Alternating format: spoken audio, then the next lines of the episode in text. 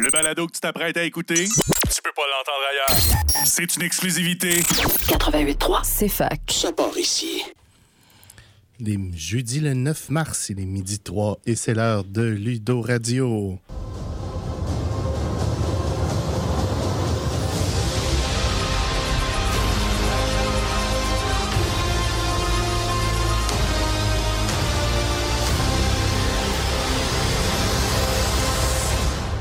Jeudi tout le monde, Alexandre Bélanger ici en onde à CFAC 88.3. J'espère que vous avez une bonne journée. Bienvenue à votre rendez-vous hebdomadaire de discussion de jeux de société. Je suis accompagné cette semaine de mon complice et ami Alexandre Racine. Comment ça va Alexandre? Ah, super. Puis toi, Al? Ça va bien, ça va bien. J'ai hâte qu'il y ait du soleil, par exemple. Eh, ça s'en vient, on s'en va par là. Oh, ça a l'air qu'on a ça demain. Cette semaine, on va vous jaser de nos trois jeux euh, habituels euh, de, société. Tiens, série euh, quelque chose à dire, mais bon, je lui ai, fermé ça. Et euh, ben, on va commencer par nos, nos, petites nouvelles habituelles. Ben oui, on vous en parle depuis maintenant quelques semaines déjà, mais c'est ce samedi qu'on fait notre 24 heures du club. Donc samedi, le 11 mars, si vous voulez venir nous voir, on va être là de 10 heures le matin à 10 heures le matin? Techniquement, c'est un 23 heures parce qu'on change l'heure en fin de semaine. Ah! Mais bon, on pense que bon, pour commencer 23, ça va être pas pire. Ça faisait 6 ans, 7 ans qu'on n'en avait pas fait. Euh, changement de réglementation là, au pavillon là, qui nous permet là, de, de réessayer cette vieille formule-là. Il y a déjà beaucoup d'activités d'annoncer, de, de, de, préparer. Ça va être... Euh, c'est excitant. Oui, puis il y a quand même beaucoup de plages aussi où il y a des places disponibles, puis des gens qui vont rester à cause de games ou autres qui finissent plus tôt dans la plage d'après. Donc, n'hésitez euh, pas à jeu venir, même si vous n'êtes pas inscrit, jouer à des jeux rapides, des jeux moins rapides. On va en avoir plein pour tous les goûts avec bien du monde. En effet. Ce qui m'emmène aussi à nos soirées périodiques, les mercredis, qui continuent. Il y avait une belle soirée hier et il y en aura une autre mercredi prochain? Mercredi prochain, on est toujours euh, disponible. C'est euh, toujours bien fun de vous voir aussi. Euh, pour terminer avec samedi, il y a déjà plusieurs choses qui sont, qui sont organisées. Euh, il reste de la place dans quelques parties de jeux de rôle, entre autres. Puis oui. il va y avoir des gens là, en masse, là, si vous voulez jouer à des jeux de société un petit peu plus longs. C'est le moment idéal. Il pas trop tard pour aller sur le groupe Facebook facebook.com slash groups avec un S slash CJRSS pour tout simplement dire Hey, y a-tu quelqu'un qui veut jouer à tel jeu ou tel jeu? Puis vous organiser entre vous autres. On a un bel horaire en ligne où vous pouvez inscrire votre nom ou des activités directement pour attirer l'attention des gens. Effectivement. En tout temps aussi, si vous voulez jouer à une partie de Donjon Dragon, vous cherchez un maître de jeu ou quoi que ce soit, ou n'importe quel autre jeu, euh, ben prenez votre chance. Le pire qui va vous arriver, c'est qu'il n'y a pas personne de disponible cette semaine-là. Il y a plusieurs groupes qui partent comme ça. Ça vaut la peine d'essayer. Mm. Alex, à quoi tu as joué cette semaine? Euh, cette semaine, moi, j'ai commencé ma nouvelle job slash stage, donc euh, j'ai pas joué à grand-chose, mais j'ai aidé des amis à commencer une partie de Living Forest. Tu as aussi fait l'inventaire du club. Oui, oui, c'était dû depuis un moment déjà. On a fait l'inventaire de tous nos jeux et euh, on en a vraiment beaucoup. Oh, on est aussi midway à travers... opérations du club. Je t'excuse totalement. On est aussi rendu midway à travers les livres parce que ça aussi, on en a beaucoup. Oui, on en on, a tout beaucoup. le monde connaît Donjons et Dragons au moins de nom, mais des systèmes autres, on en a plusieurs dizaines, je dirais même centaines. Ouais. Saviez-vous aussi qu'il y a six éditions de Donjons et Dragons, même si on est dans la cinquième? Parce qu'il y a eu troisième et 3.5 qui sont techniquement rétrocompatibles, mais on ne rentre non. pas dans les détails là-dedans. Ouais, ouais, on, on, pourrait en parler longtemps, effectivement. Mais on est là pour des jeux de société. En Puis on effet. en a un sur la table en plus. En effet, cette semaine, on va vous parler de Au Feu.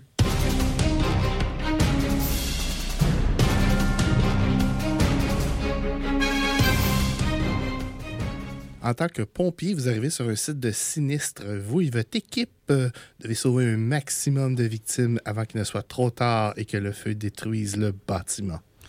Donc, vous comprendrez que c'est un jeu coopératif où vous incarnez tous un pompier qui doit euh, protéger les victimes, puisque le but premier des pompiers, c'est d'abord et avant tout de sauver les gens.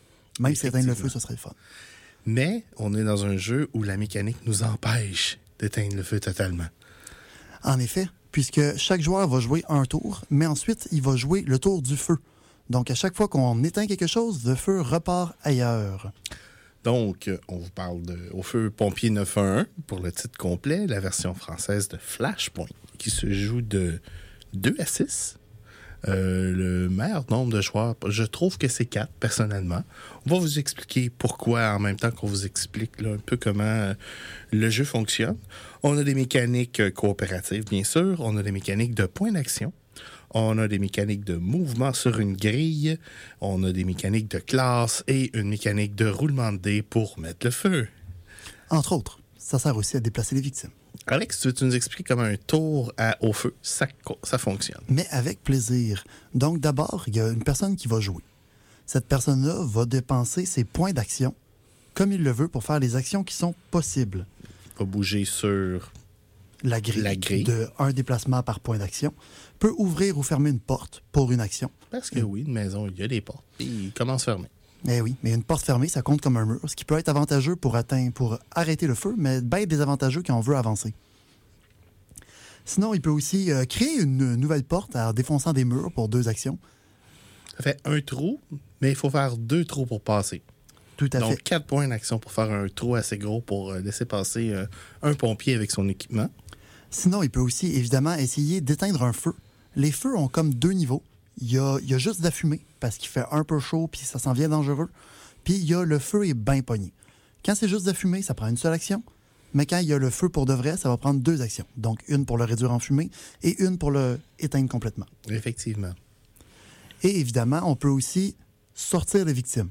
Sortir une victime, c'est marcher, mais chaque mouvement avec la victime coûte deux mouvements, puisqu'il faut traîner une personne probablement inconsciente, intoxiquée par la fumée. Un bon résumé, effectivement. Euh, une petite subtilité, c'est qu'on n'est pas obligé de tout utiliser nos points d'action. En effet, chaque personnage a un certain nombre de points d'action, pour- la plupart quatre. Et euh, quand il utilise ces points-là, il les enlève, mais il peut aussi les économiser jusqu'à concurrence de son maximum de points d'action, donc pour la plupart quatre. Et il garde des jetons points d'action économisés pour le prochain tour. Donc, supposons que tu as quatre points d'action. Au prochain tour, si tu as décidé de ne rien faire, tu as huit points d'action. Donc, quand il n'y a pas de bon mouvement à faire ou que ça te prendrait deux actions pour éteindre le feu parce que juste se retransformer en fumée, c'est inutile, tu peux économiser ce point-là puis l'utiliser au prochain tour. permet de sauver les grenailles à la fin du tour, mais permet aussi de prendre des décisions un peu plus tactiques. Une fois qu'un joueur a fait son mouvement, il y a une autre phase dans le jeu. Oui, comme je disais tout à l'heure, après chaque joueur, c'est le tour du feu. Donc, après chaque joueur, euh, le joueur qui a fini son tour va rouler euh, deux dés, un dé à six faces et un dé à huit faces, puisque la grille est une 8 par 6 par 8. six. qui va déterminer l'emplacement où le feu se propage. Donc, s'il n'y a pas de feu à cet endroit-là, on met une fumée. S'il y a déjà une fumée à cet endroit-là, ça devient un feu. Et toutes les fumées adjacentes deviennent aussi des Ça, feux. c'est pas le fun. Et pire encore, s'il y a déjà le feu, on sort le nom du jeu en anglais euh, Flashpoint Ouais. ou en français l'explosion. C'est-à-dire que le feu se propage sous une forme de croix dans toutes les directions adjacentes. Et quand il frappe un mur, qu'est-ce qui arrive? Il endommage le mur. Effectivement. Ce qui est un couteau à deux tranchants, puisque quand le mur est endommagé, éventuellement, ça peut compter comme un mur défoncé, donc on peut peut-être passer par là. Mais quand il y a trop de murs qui sont brisés dans une maison, éventuellement, il y a tendance à y arriver quelque chose de fâcheux. Effectivement, elle a tendance à s'écrouler sur elle-même. Ce qui, dans ce cas-ci, signifie la fin de la partie, puisque les personnes ne sont plus sauvables et que ben, la maison est détruite. On a échoué. Sans compter dire qu'est-ce qui, arrive avec les pompiers. Essentiellement, on a un petit sac de petits cubes noirs quand on commence le jeu. Et chaque fois qu'on endommage le mur, soit par le feu, soit par un pompier zélé qui décide de, de se faire une porte, on met des petits cubes sur la maison à l'endroit où est-ce que les dommages ont lieu. Et éventuellement, ben, euh, s'il manque, vient qu'à manquer de petits cubes avant qu'on a sauvé le nombre de victimes euh, qu'on a besoin de, de sauver pour euh, gagner la partie, ben la, la partie se termine. Ça, c'est une des façons de perdre. Il y en a d'autres. Il y en a d'autres. Euh, L'autre façon de perdre assez normale, c'est euh, les victimes en question. Il y a des jetons victimes qu'on va placer sur la carte, à- au nombre de trois habituellement, sur la carte en tout temps. Et ces jetons-là peuvent être je pensais qu'il y avait quelqu'un, mais c'est juste du bruit puis une planche qui est placée bizarre, ou ça peut être quelqu'un, Ou un chien. ou un poisson rouge. Je pense qu'il n'y a pas de poisson rouge, mais il y a un chat.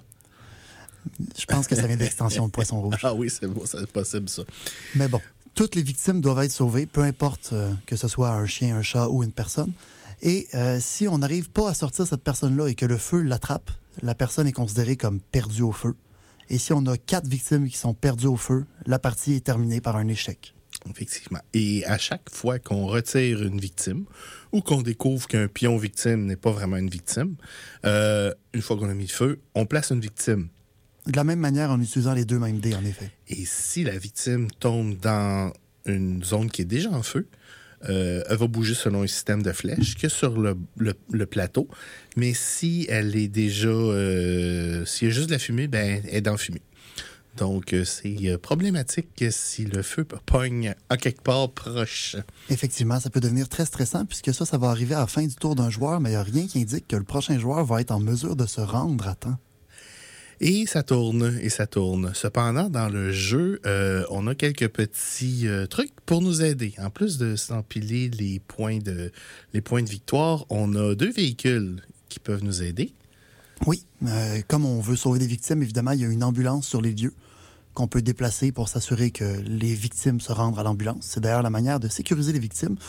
La seule manière de gagner, d'ailleurs, avoir sept victimes en sécurité dans les ambulances on considère qu'il y a un relais d'ambulance à some point parce qu'il n'y a pas sept personnes qui rentrent dans une ambulance. Effectivement. Euh, on a aussi le camion de pompier. Le camion de pompier est un, outil à deux tranchants. En effet, le camion de pompier sert deux objectifs principaux. Le premier est de changer de pompier. Supposons que votre rôle ne vous convient plus ou n'est plus utile à la situation. Vous pouvez changer de pompier pour avoir euh, d'autres habilités spéciales. Et vous pouvez aussi vous servir de la lance d'incendie sur le camion de pompier. On va faire une petite pause. Il euh, faut qu'on paye les billes, puis on a une petite capsule de sport, puis on revient tout de suite après avec la suite et la fin de Haut Feu et nos coups de cœur.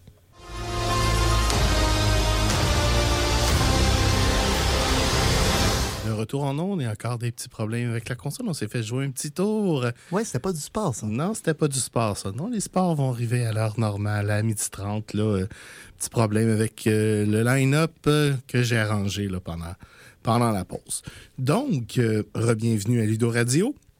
Cette semaine, on vous parle de Au Feu 911. Oui. on était rendu à. Au camion de pompier avec la lance d'incendie.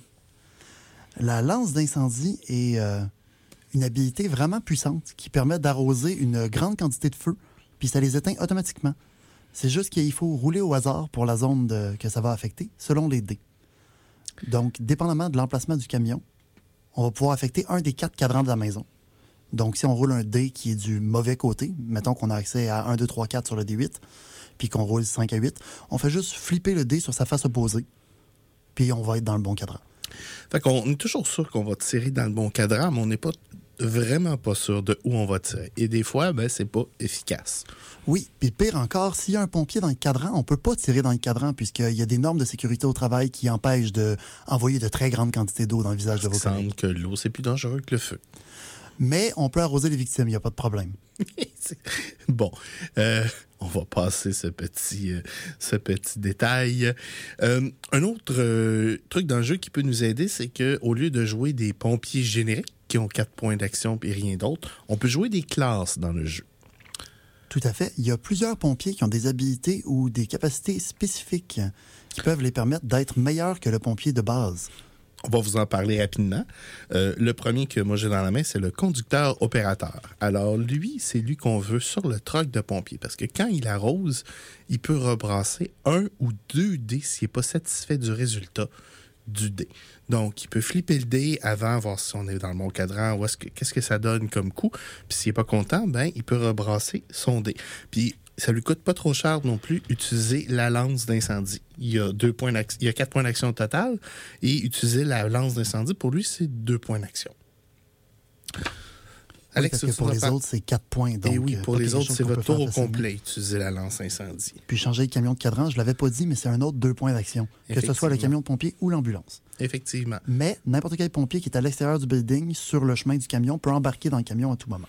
Ce qui nous permet de prendre une ride des fois pour aller de l'autre côté de la maison où des fois le feu est rendu. Oui, donc euh, on a d'autres personnages euh, encore intéressants. Un de mes préférés en ce moment, moi, c'est le capitaine. Il a quatre points d'action. Et il a aussi deux points d'action bonus pour son action personnelle. Son action personnelle, c'est de commander les autres personnages. Donc, il peut prendre ces deux points-là, ou ces quatre points à lui, en fait, pour commander d'autres personnages à faire des actions. Donc, on peut regarder un autre personnage puis lui dire avance, éteins ce feu-là, euh, déplace la victime. Et ça coûte pas d'action au joueur qui se fait Commander. coacher. Ouais. En effet, c'est les actions du capitaine. Donc, souvent, le capitaine va avoir tendance à ne pas bouger beaucoup et se servir de ça pour s'assurer que ses assets sont toujours aux bonnes places, que les gens vont avoir euh, ouvert la porte ou fini d'éteindre un feu.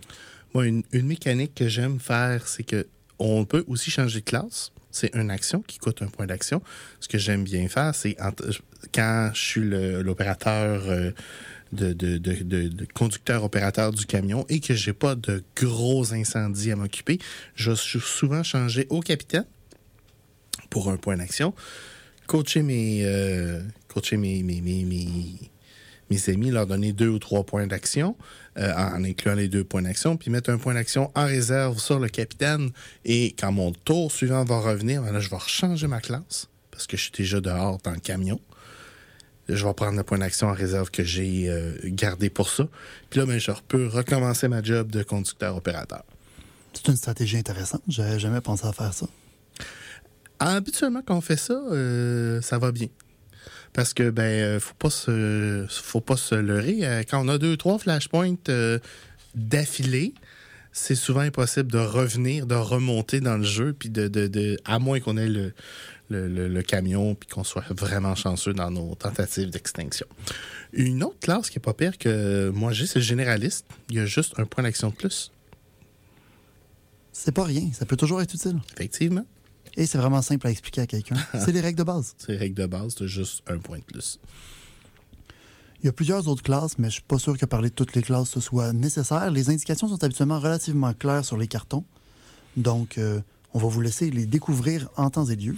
Il y en a un que j'aime bien, c'est l'opérateur euh, Vision, qui est capable de détecter les victimes sans se rendre aux victimes. C'est vrai que celui-là a une mécanique particulière, en effet. Quand il y a un- une victime qui est, qui est particulièrement dans le pétrin, à la place de pre- prendre plein de ressources pour éteindre le feu puis se rendre à la victime, ben, ça vaut peut-être la peine de juste valider que c'est une victime. L'opérateur Vision va nous permettre de faire ça.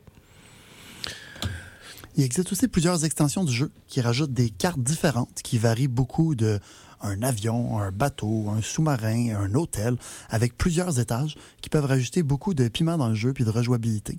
Il y a aussi d'autres personnages avec des actions différentes. Je pense notamment au chien qui était un des personnages les plus étranges. Euh, il y a beaucoup, beaucoup, beaucoup de points d'action. Il peut identifier les victimes à une case, mais il peut pas éteindre de feu puis il peut pas déplacer de victime. C'est un chien. Qu'est-ce qui, te- qu'est-ce qui fait que tu aimes le jeu, Alex?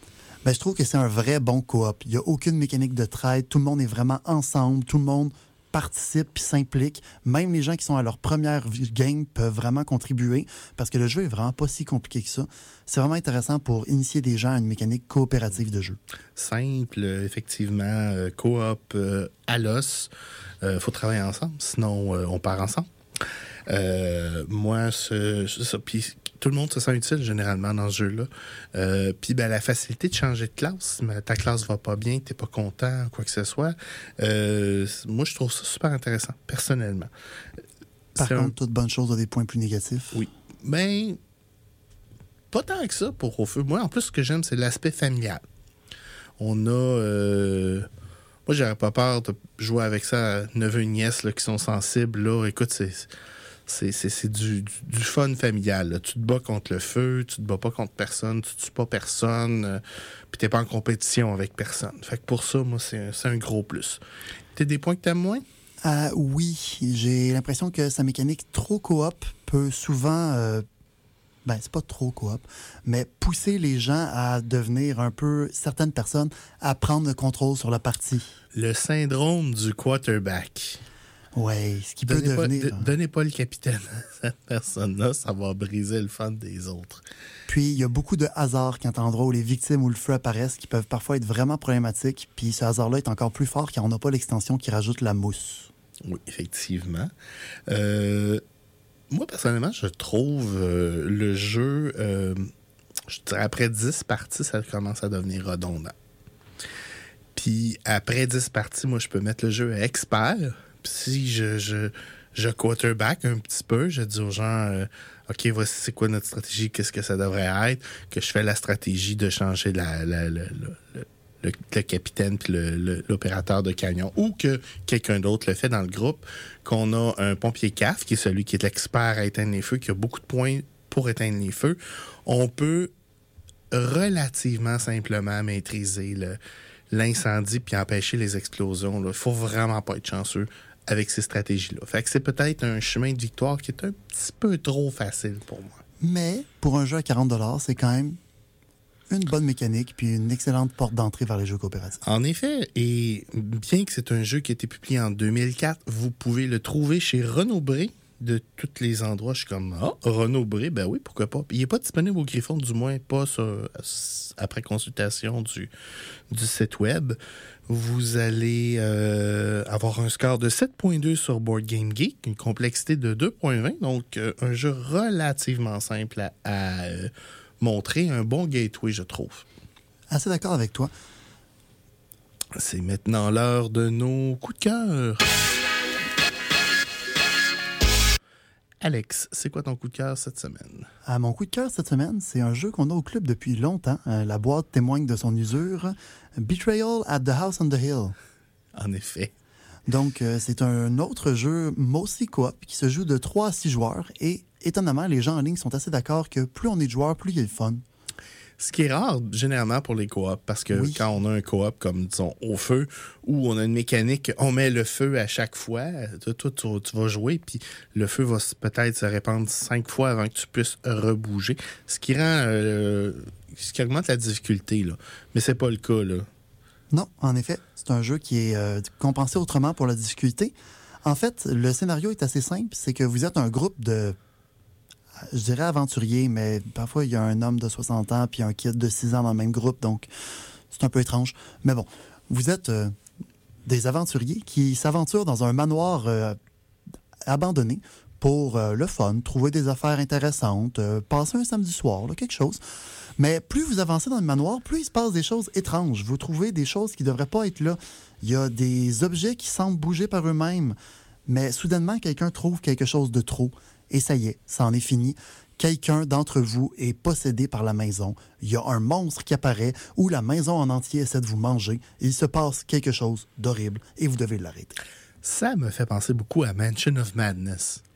Il y a en effet des thèmes similaires, mais la manière de jouer est assez différente par le fait que la personne qui va avoir trouvé l'objet de trop va aussi obtenir un manuel du traître qui va lui indiquer selon quel objet il a trouvé et où. Ben, habituellement, c'est lui, mais des fois, c'est quelqu'un d'autre. Des détails à lire dans le jeu.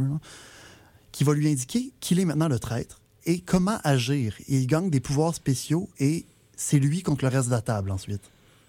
La plupart du temps, il y a un traître, mais parfois, c'est une mécanique automatique. Ce jeu-là est vraiment intéressant pour ça, puis relativement bien aimé. Board Game Geek lui donne une mécanique de 7, euh, un score de 7, pardon, et une complexité de 2.39. Point fort, point faible? Ben, le point fort, c'est que ben, le, scénario n'est pas choisi par les joueurs, puis il y a une grande quantité de scénarios. Donc, les chances de retomber sur les mêmes scénarios sont assez minces, surtout qu'au club, on a l'extension qui rajoute encore plus d'objets et de scénarios possibles. Et euh, c'est vraiment intéressant par le fait que c'est toujours nouveau, intéressant et relativement rapide à jouer. Par contre, dans les points négatifs, c'est que le jeu, comme a beaucoup de scénarios, est pas toujours excellent pour la, la balance de la chose. Parfois, on va se ramasser avec des traîtres surpuissants, des mécaniques semi-impossibles qui rappellent quasiment Arkham Horror. Puis d'autres fois, on va avoir euh, un traître qui, laissé à lui-même, va perdre tout seul. Ouais, OK. Ouais, effectivement, la, la balance, euh, j'ai pas joué beaucoup, mais euh, c'est quelque chose que tu me rappelles que, ah ouais, il faudrait que je rejoue à ce jeu-là. Moi, cette semaine, mon coup de cœur, c'est Clank in Space. Parce que je suis un fan fini d'Irewolf. Puis, ben, je suis pas rendu à. J'ai pas assez joué à Route encore pour parler de Route. Euh, Clank in Space, c'est la version In Space de Clank, essentiellement une course à l'artefact. Ce que j'aime qui est différent de Clank, un petit peu plus de mécanique qui force, euh, qui rallonge un peu la, durée de la partie. Parce qu'on peut pas aller directement chercher l'artefact le plus cheap, puis se sortir du donjon, puis ah, vous allez tous brûler. Euh, qui est une mécanique qui, des fois, rend la game de Clank un petit peu plus euh, plate. Donc, euh, il y, a, y, a, y, a, des. Euh, y a comme un code de sécurité qu'il faut qu'on aille chercher avant d'avoir accès à la dernière zone du, du vaisseau, qui est l'équivalent de la dernière zone du donjon, où est-ce qu'on peut aller chercher nos artefacts. Euh, ce qui rallonge un peu la, la, phase d'achat, puis tout ça, puis qui rend ça plus intéressant. Euh, moi, pour mon point fort, ben, c'est un deck builder euh, et un, un, un, dungeon crawler. C'est la rencontre de deux, deux, types de jeux que j'adore. Euh, c'est Clank aussi, fait que déjà. Ouais, mettons que t'es biaisé à ce sujet. Oui, effectivement, je suis pas du tout. Mais bon, écoute, je l'ai, je l'aime, je l'ai acheté. Fait que on l'a pas au club, malheureusement, mais c'est sûr que si vous, voulez jouer un moment donné et vous venez me voir au club, ben il n'y a pas de problème, je vais aller le chercher. c'est un jeu que j'aime beaucoup et j'ai très hâte de mettre les mains sur les extensions éventuellement. Tant mieux. Écoute, euh, as-tu des points négatifs là-dessus? Euh, point négatif de Clank, mon Dieu. Euh, pas vraiment, sérieux? Oui, non, je suis pas. pas euh, Peut-être difficile, un peu plus difficile que les autres Clank. Les parties que j'ai jouées, on s'est souvent fait manger par l'alien. C'est un alien à la place d'un dragon. On s'est souvent fait manger par l'alien, toute la gang. Euh, ça, c'est. Euh, fait que faut, faut être prudent. Puis ben, si tu joues avec des gens qui décident de pas être prudents, puis d'acheter des cartes à la planche, puis tout ça, ben oui, effectivement, euh, problématique. Mais sinon, j'apprécie beaucoup le sens de l'humour du jeu, les puns de Star Trek puis Star Wars. long comme le bras, pas subtil du tout. c'est merveilleux. J'en parle, j'ai un sourire. Là, qui... Je confirme, en effet. C'est sûr qu'avec les puns qui étaient déjà sur les cartes de base, on pouvait au moins espérer que ça allait s'aller là. Effectivement. C'est l'heure des mauvaises nouvelles.